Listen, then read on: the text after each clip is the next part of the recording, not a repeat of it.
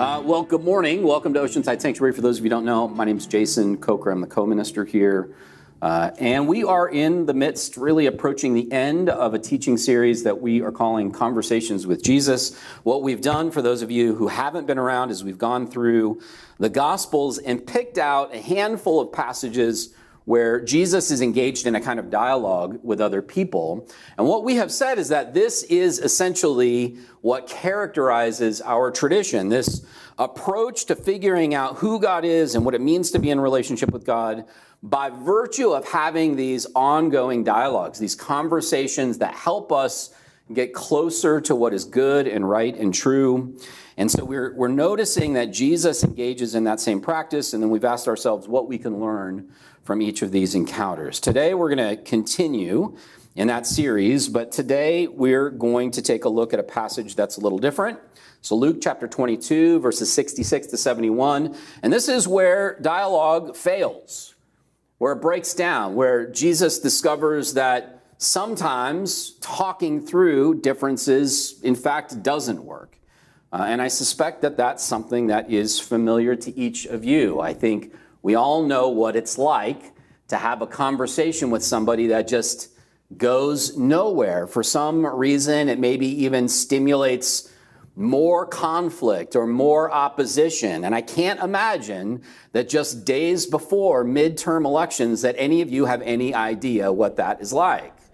Uh, but there is an example of Jesus uh, experiencing that same sort of roadblock. So we're going to take a look at that today. Before we do, would you just pray with me?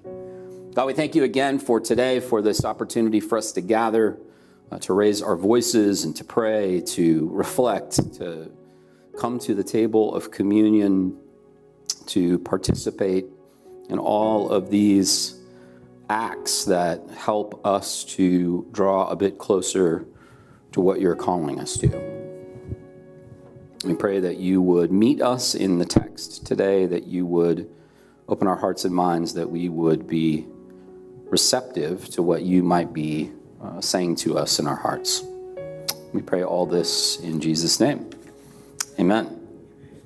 I really uh, do uh, love what Claire Elise shared this morning about uh, uh, about indigenous heritage. It would be, I think, a mistake if we didn't take a moment to acknowledge uh, that this church, our congregation, uh, this building has been around since 1928. This is our third building in the history of our church. We call it the new building because it's the latest one we built. Um, but this building is, of course, built on land that was stolen, that was taken from the Kumeyaay and uh, uh, local Luiseno tribes.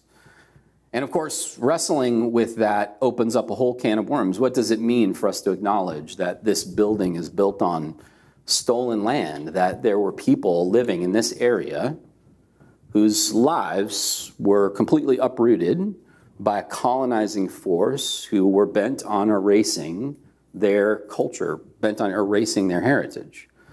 Uh, Claire Elise mentioned uh, her family, her relative, who went to a, a school that was intended to essentially uh, colonize them, right, to replace their culture with another culture.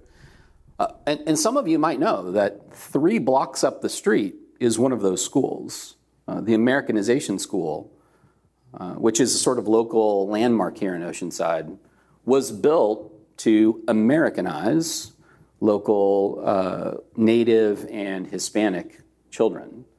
Uh, and it's considered an important landmark in Oceanside. Not too much farther up the road, of course, is San Luis Rey Mission, the largest mission in California, which stands as a testimony to uh, the long tradition of the Spanish conquistadors who took over this land. All of that, of course, was done in the name of Jesus. And when I say all of that, I am glossing over a lot of tragedy, a lot of evil that was done by people who believed sincerely that it was their mandate to bring Christ to heathen groups. And so we have, I think, a, an amazing responsibility to reckon with that past as Christians today. Uh, I, I, didn't know that that's what Claire-Lise was going to share about this morning, um, but it does, in I think really important ways, intersect with what we're going to read today. So, Luke chapter 22, verse 66 tells the story of Jesus being brought before the council.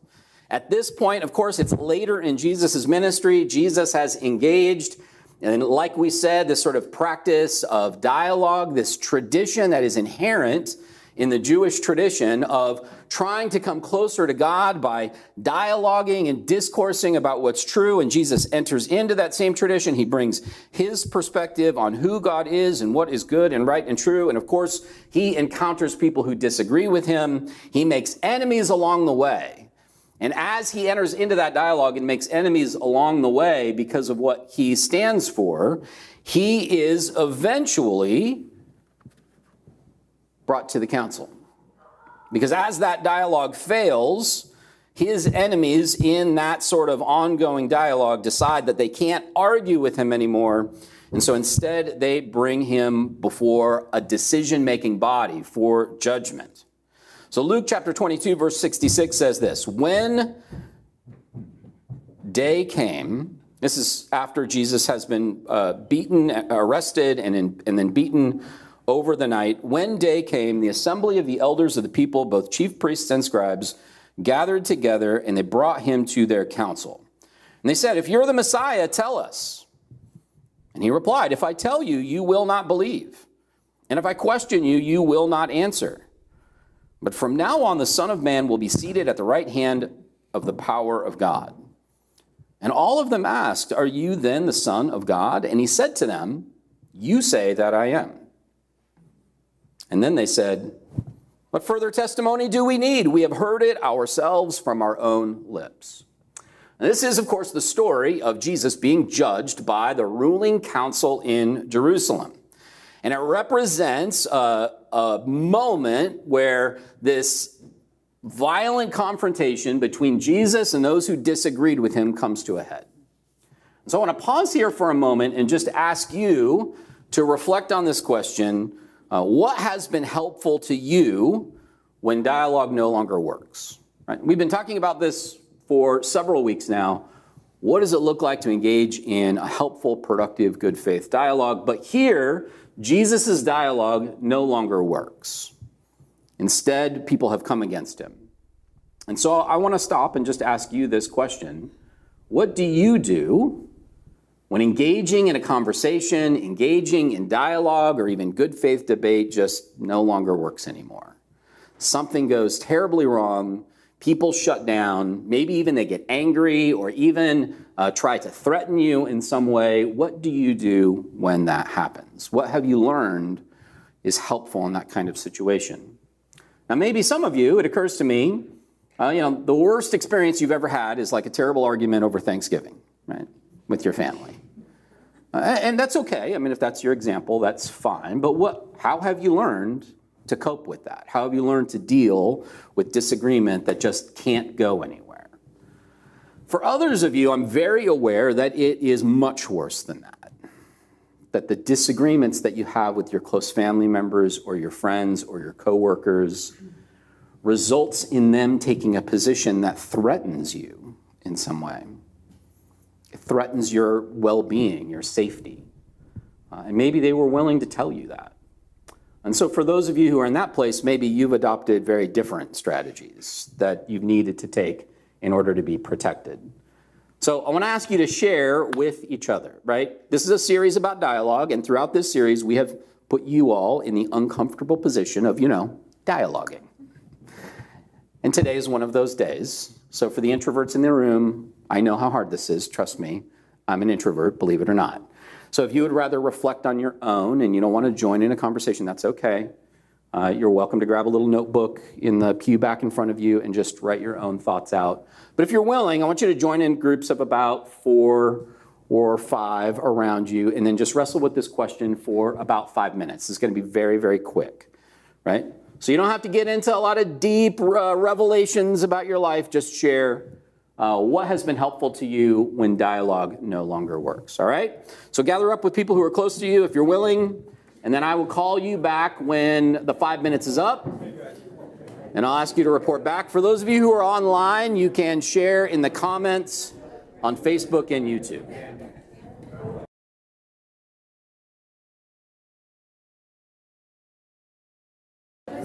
All right, time's up.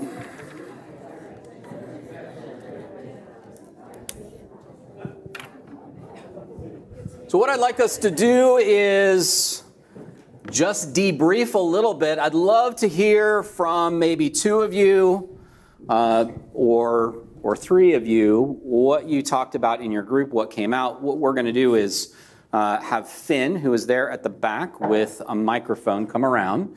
So, yes, we'd like you to speak into the microphone. Um, this is partly so that those who are watching online can hear you. Uh, but my question again was what has been helpful for you when dialogue no longer works? If you're comfortable sharing something that was talked about in your group that was helpful to you or inspiring to you, uh, would you be willing to share that with the rest of us? Just raise your hand. There we go. Right up here. And please tell us your name too. By the way, not everybody knows each other. My name's Gary. And uh, we came up with uh, you know, uh, it's better off to like uh, just agree to disagree and uh, change the subject and uh, be open minded and check other different avenues of what may entail about the uh, conflict of interest, if you will. Mm-hmm. And uh, and then I also came up with like just whatever it takes to be okay, as long as the conversation's okay, conversation's okay, and it's better off just sometimes leave it alone. Mm-hmm. I love the sort of peacemaking nature of this. By the way, that was a whole list of good suggestions. I don't know if you guys were taking notes, right? Um, but the one that uh, really stood out to me was be open minded, which Gary's stealing part of my sermon. I might get there at some point today. Uh, thank you for that. Also, to agree to disagree. There are times when people in good faith who really love each other can agree to disagree. I'm sure everybody can identify with what that's like, and that's a useful and helpful skill.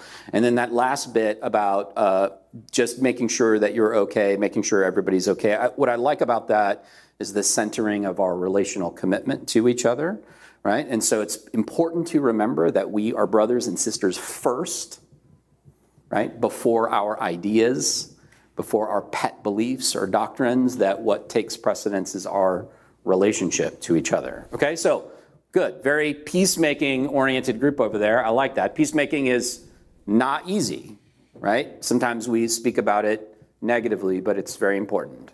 Anybody else? George, right? Yeah. Right up here.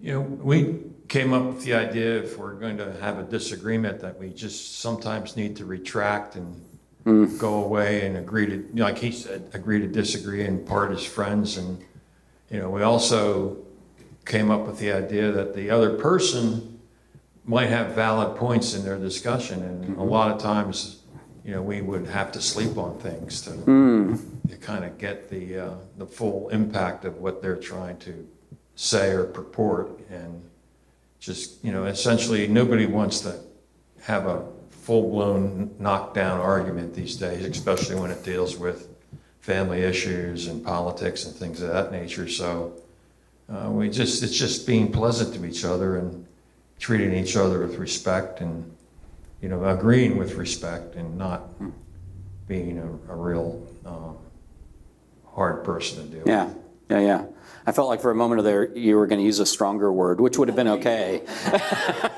But uh, one of the things I really I love. censor that.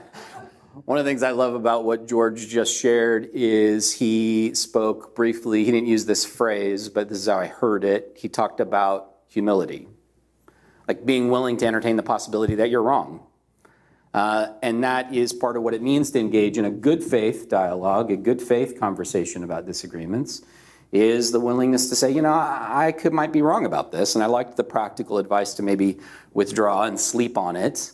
Uh, how many of you have ever like written a six paragraph angry email in response to some idiot in your life, and then you were like, yeah, maybe I shouldn't send this. Uh, and then, like, you know, you left it in your drafts folder and you went to sleep and you woke up the next day and you looked at it and you were like, what was I thinking? Like, this would be a terrible idea. I'm not sending this email. And how many of you have done that at work, right? yeah. Any work email, by the way, that's more than three sentences long is probably too long. You're probably too passionate. Okay. I'm, by the way, I am such a hypocrite on that note. Right now, Alex is like, what? okay. That's true. That's true. Yeah. Um, yes, Alexis. Thank you. Y'all having some polite conversations. Yes. Um, so we have, we all have experiences with a lot more like aggression in Yeah. the in the dialogue, and um, I, what works for me is when I say we're not doing this, and then I leave. Um, what works for uh, someone else, I heard, um, you know, shutting down and trusting that eventually they'll work it out and maybe see your your side of it, which is an option. And then I also heard um, not allowing that person to have access to you anymore. You know, f- drawing that boundary, they cross the boundary and no longer are they in your life. You know, and having those kinds of conversations. So Yeah. good on you, but like that don't work for me. Yeah, I, I so appreciate that we had a group who was willing to say some of those things. I, you know, really agree with the other comments here, but also there are times I think uh, when it's important to not only withdraw from the conversation, but there are times when we learn that certain people, certain relationships in our lives aren't good for us anymore. They're harmful for us. They might be physically harmful for us. They might be mentally and emotionally harmful for us. And so we have to moderate our exposure to them. And so I really appreciate that uh, Alexis's group was willing to chat about that. Uh, this is hard, right? So I appreciate that you guys were willing to share this. I want to go back to the text and take a look at some of what Jesus did here. And I, I want to just say that as we take a closer look uh, at how Jesus encountered and handled a difficult situation, that this might not sound like great news to you. So I want to acknowledge that and also just add that we all don't have to handle our situations exactly the way Jesus did. I know that's not what you normally hear a preacher say in church, but I want to acknowledge that there is an aspirational quality to what we see happening here. And we aren't always ready to do what Jesus does, right? Uh, so, having said that, let's jump back into this text. The first thing that I notice is that Jesus addresses the elephant in the room. Verse 66, it says that when the day came, the assembly of the elders of the people, both chief priests and scribes, gathered together and they brought him to their council. Jesus is literally arrested, beaten, and then dragged before a council of people for judgment. And then they said, verse 67, if you are the Messiah, then tell us say so. This is sort of the crux of the matter. There are rumors that Jesus is claiming to be the Messiah, and people were very excited about Jesus being the Messiah. The, the Jewish people at this time are desperately in need of their Messiah. They are living under the oppressive rule of an occupying foreign force at the tip of a sword. And their tradition tells them that a Messiah is going to come and liberate them and vindicate their God in front of all the other gods, in front of these military forces. They are crying out for a Messiah. Jesus is not the first or the last ancient Jewish person to be proposed as a Messiah. So they're normally very excited about Jesus until it becomes clear that Jesus' message throughout the Gospels is not quite what they were hoping for. Instead of Jesus coming and saying, Yes, I'm the Messiah, grab your swords, let's band together, let's you know, slaughter these invading uh, foreigners, and let's vindicate our rule. Instead of that, Jesus says really frustrating things like, You should love your enemy. You should pray for those who persecute you. You should turn the other cheek. You, you should go the extra mile in demonstrating love. Th- this is not the narrative that they're hoping for. And so Jesus is judged to not be the Messiah anymore. Uh, and so they are asking him to own up to the claim that he is the Messiah. Jesus names the elephant in the room in his response. Verse 67 If I tell you, you will not believe me.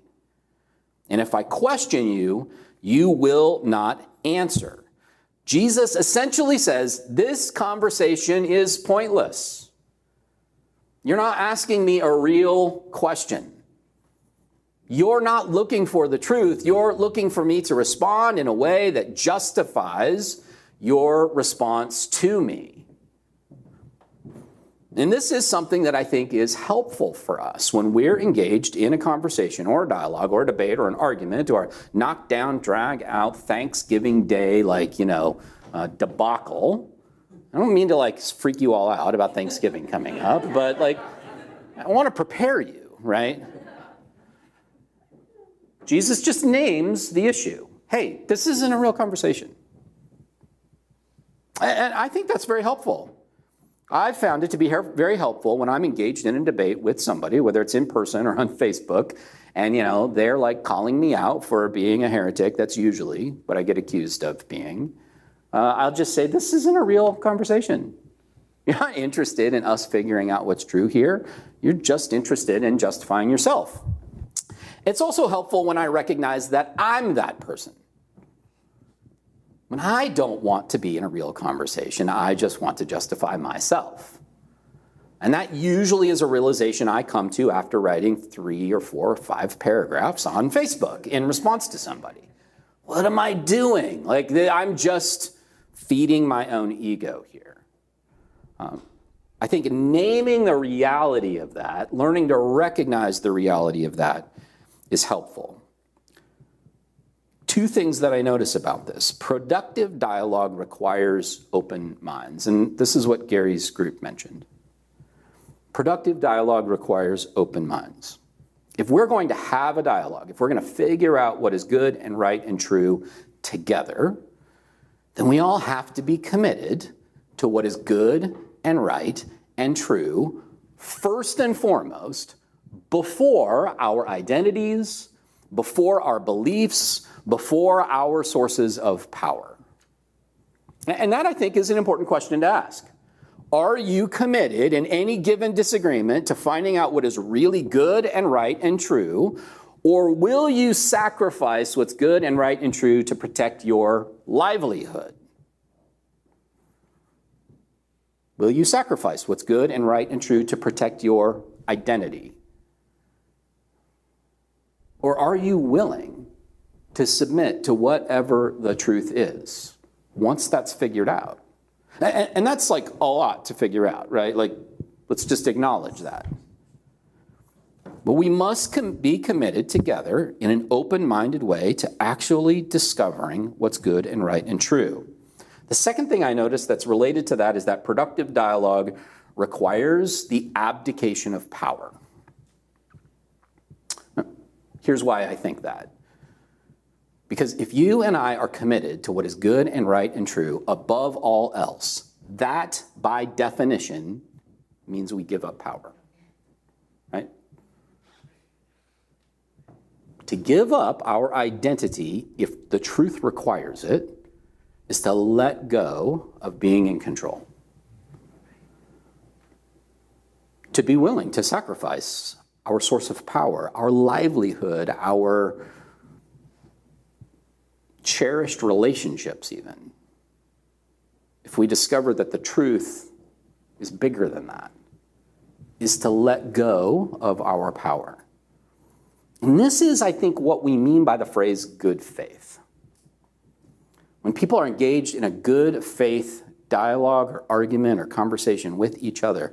What that means is that they have placed their faith in the ultimate commitment to what is good and right and true. And that means they don't have faith in their ideas, their opinions, their personal commitments, their source of a paycheck, their political ideologies, whatever it might be. It means to let go of it and place it out here in the hands of this invisible other reality that we tend to call God. That's what faith is. is to realize that we don't have the control, we don't have the power. And so we're committed to this notion that we can take that power and trust that God will somehow work that out if we approach it in good faith. But that means that if you are engaged in this dialogue with somebody who is not doing it in good faith, then there's no dialogue. It's done their commitment is to protecting their identity, to protecting their beliefs, to protecting their power, to protecting their tradition, to protecting their identity politics, to protecting their position at work, to protecting their aspirations for future positions in whatever organization that they're a part of, if they're willing to sacrifice everything to those things, then you have already lost the argument and so have they. What has taken the place of faith then in that conversation is power. And anytime you are in a dialogue with somebody who sacrifices what is good and right and true because of power, there is no longer any point to the dialogue. It's over. And at this point, I think it's worth saying you don't have to continue. If you're in a conversation with somebody and they are willing to flex their power in order to win, I think you are justified and maybe even right in just walking away. And some of you have said that. This group here talked about the importance sometimes of realizing that to continue is to put yourself in harm's way. And that's the point at which you need to just end the conversation. And Jesus effectively ends this conversation when he says, Hey, it doesn't really matter what I say. You're not going to believe me. But this is the hard part of the passage. Jesus doesn't walk away, partly because he can't. He's been arrested, he's been beaten. He is now about to become the object of the wrath of power in order for power to protect itself. And so he really has no choice. So, facing that terrible reality, Jesus prophetically faces the consequences of a dialogue with somebody who is committed to power over the truth. We see this in verse 69. Jesus, after saying, Hey, this conversation is pointless, but from now on, the Son of Man will be seated at the right hand of the power of God. And when Jesus said that, his fate was sealed. When Jesus said, From now on, the Son of Man will be seated at the right hand of power, he is referencing prophetic passages from Daniel and Psalms chapter 101 that identify the Messiah with the, that person who is seated at the right hand of God, and he knew exactly what he was doing. He was putting himself further in harm's way. Two things I notice about this God's power will be displayed. Jesus says in this passage, God's power will be displayed in Jesus' suffering. He knows that this will close the trap, that he will end up being convicted and he will end up on a cross. And he does that willingly, knowing that this is more often than not how power is transformed. Here's what I mean by that the truth, as we're seeing in this passage, always stands in weakness. So when I said that our ultimate commitment to what is good and right and true requires that we give up power to what is good and right and true and let go of power ourselves, that means that when we stand with the truth, we stand in weakness. Like Jesus in Philippians chapter 2, where it describes that Uh, when Christ was incarnated, right, Paul said, uh, Jesus did not think of his own equality with God as something to be exploited, but instead he emptied himself and became like one of us. What that means is that he emptied himself of power. This is the posture that God's truth always takes in the world. It is a posture of weakness, of emptiness, of service, of sacrifice. It's not the po- po- posture that moves in and colonizes and converts at the tip of a sword. It is a posture that says, This is the truth.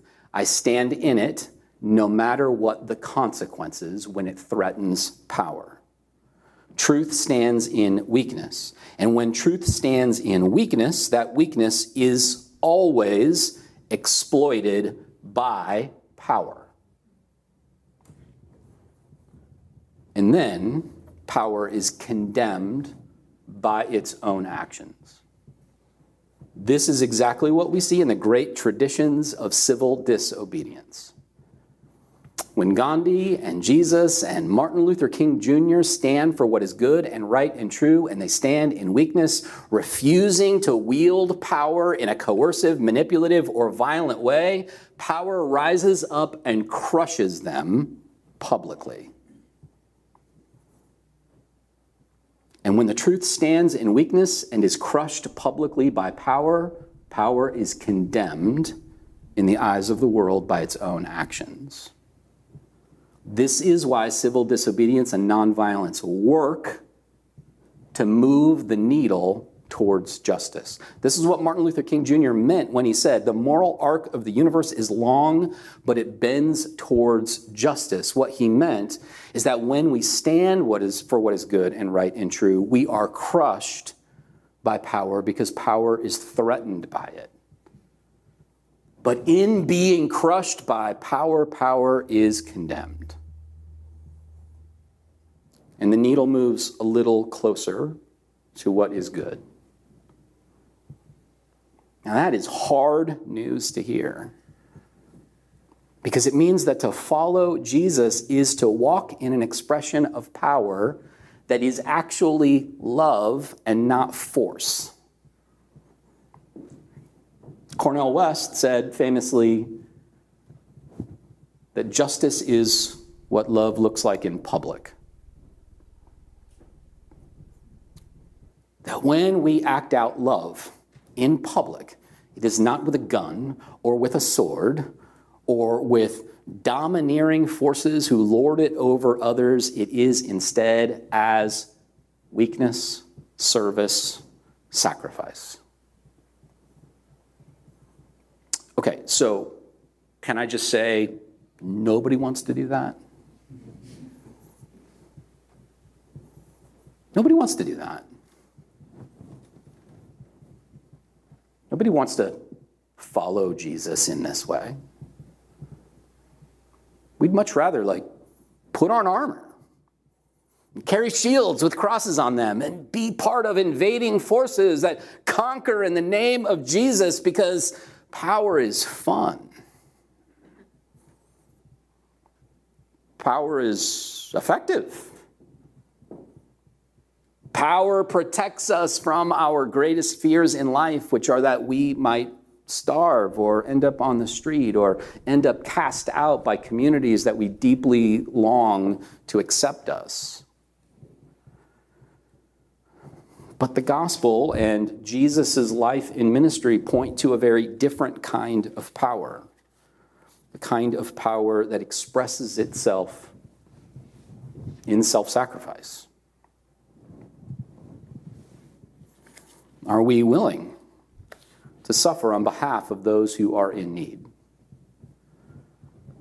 I, I mentioned this quote, a, I don't know, a week or two ago, but it really is true what G.K. Chesterton said that Christianity has not so much been tried and found wanting as it has been found difficult and left untried. When we read narratives like this and we see that Jesus is the one who stands for what is good and right and true and refuses to act violently, refuses to wield power on behalf of God, instead gives himself up to be publicly crushed so that power can be condemned, I, I look at that and say, no thanks. That's okay. And I do that, of course, because I'm relatively privileged. So, to take up the cross of Christ on behalf of those who are weak and suffering and poor and oppressed means that I am risking my comfort. I'm risking my livelihood. I'm risking my acceptance by people who don't agree that that's what the gospel looks like. And so, for the most part, I don't.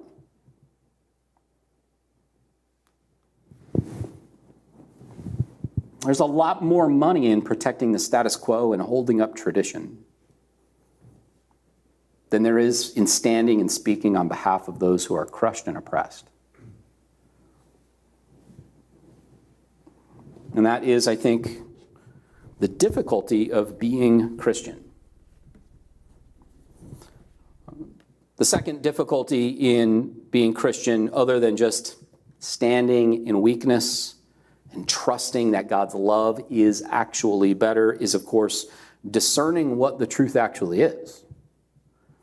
Because when I stand up here and I say uh, that the truth is our highest commitment, that we ought to be committed to it more than to our own power, the sad reality is that many Christians use that same language to defend power, to protect the status quo, to hold up tradition even when those things are harmful to others.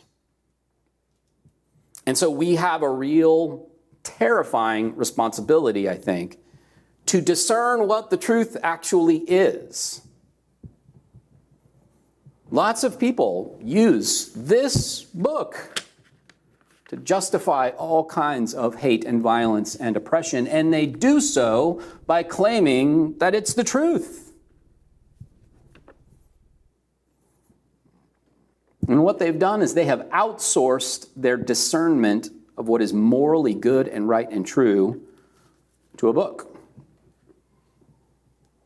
They say, it's not what I say, it's what Paul says. Or they've outsourced it to a preacher. It's not what I say, it's what Jason says. But we are called to a much higher standard than that. We are called to discern what's true together, which is why we do this. It's why we dialogue. I can't decide or discern or understand the truth by myself. I need you each one of you, bringing your very different perspectives, your very different lived experiences, your own suffering to the conversation to figure out what is actually true. Our mission commitment in this church says, if you didn't know that we have a mission commitment, we do. Many of you helped create it says we practice the reading and interpretation of Scripture together in community because we believe that the dialogue of Scripture reveals the relational character of God, especially in the person of Christ. Scripture is a dialogue, and we enter into that dialogue as Christians in order to find out what's true. But if we just outsource that discernment to somebody else, then we've missed our responsibility. That's why we do this in community. God's power is always on the side of those who are weak, those who are marginalized, and those who are oppressed. So you can be sure that if we are using the truth of Scripture or the truth of our doctrines or the truth of our traditions in order to marginalize and oppress others, then we are not on God's side. And so this is our responsibility to figure it out together and then to stand together in courage for those who are suffering. Would you pray with me? God, we thank you again for today, for this opportunity for us to gather to be challenged by uh, the words of Scripture, to be inspired by our prayers, to lift our voices and sing. We pray that you would give us the courage to end the conversations and walk away that are harmful to us. If that's what we need to do, if that's what requires that we are safe from people who might be abusive or harmful or violent towards us, we pray that you would give us the ability to recognize that and to walk away when needed. But we also pray, God, that you would give us the courage to speak the truth, even when dialogue fails. Like Jesus, when we recognize that there is no productive conversation anymore, when we recognize that power is rising up to protect itself, we pray that you would give us the courage to speak what's true and to face the consequences to participate in how your gospel is at work in the world, even through times of suffering. Help us to discern that as well. When you're calling us to stand in spite of the, the threats. We pray this in Jesus' name. Amen.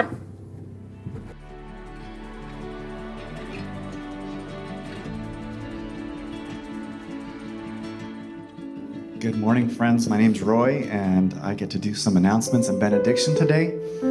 Uh, first of all, thank you to everyone who served uh, to make the morning happen. Uh, band, uh, the folks who led communion, and um, Jason for a wonderful message.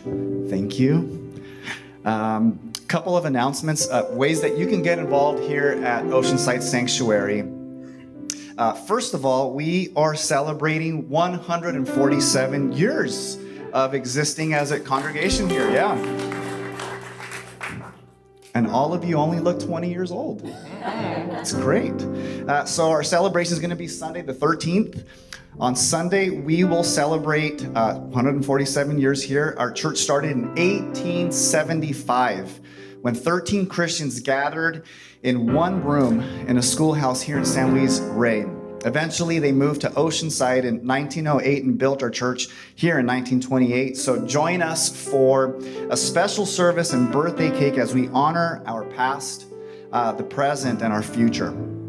Secondly, at our uh, Sunday gathering on the 20th, we are celebrating a few things. And we get to be a part of the ordination of Reverend Alex Kim.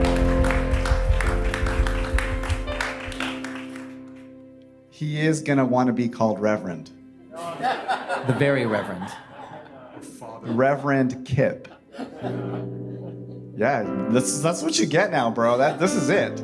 Uh, so uh, the service is going to be co-led by Reverend Richie Sanchez, and our, uh, who's a regional minister here for the Disciples of Christ. Do we have to call you Reverend uh, on the twentieth as well. Just you, right? Just me, and you know I will.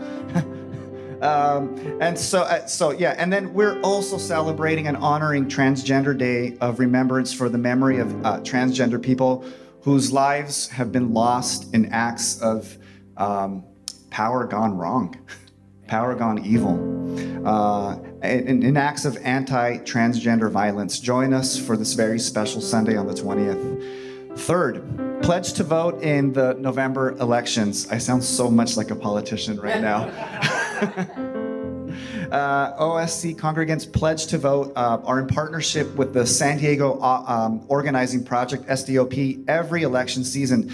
This gives us, as a congregation, uh, credibility with electors and helps us put our faith in action. So simply fill out the form and pledge to vote that can be found on our site or through the QR codes that are around uh, the building today.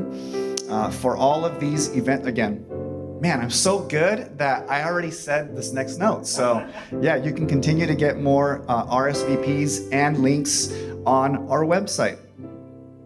I don't like doing announcements, Alex. I just found that out right now.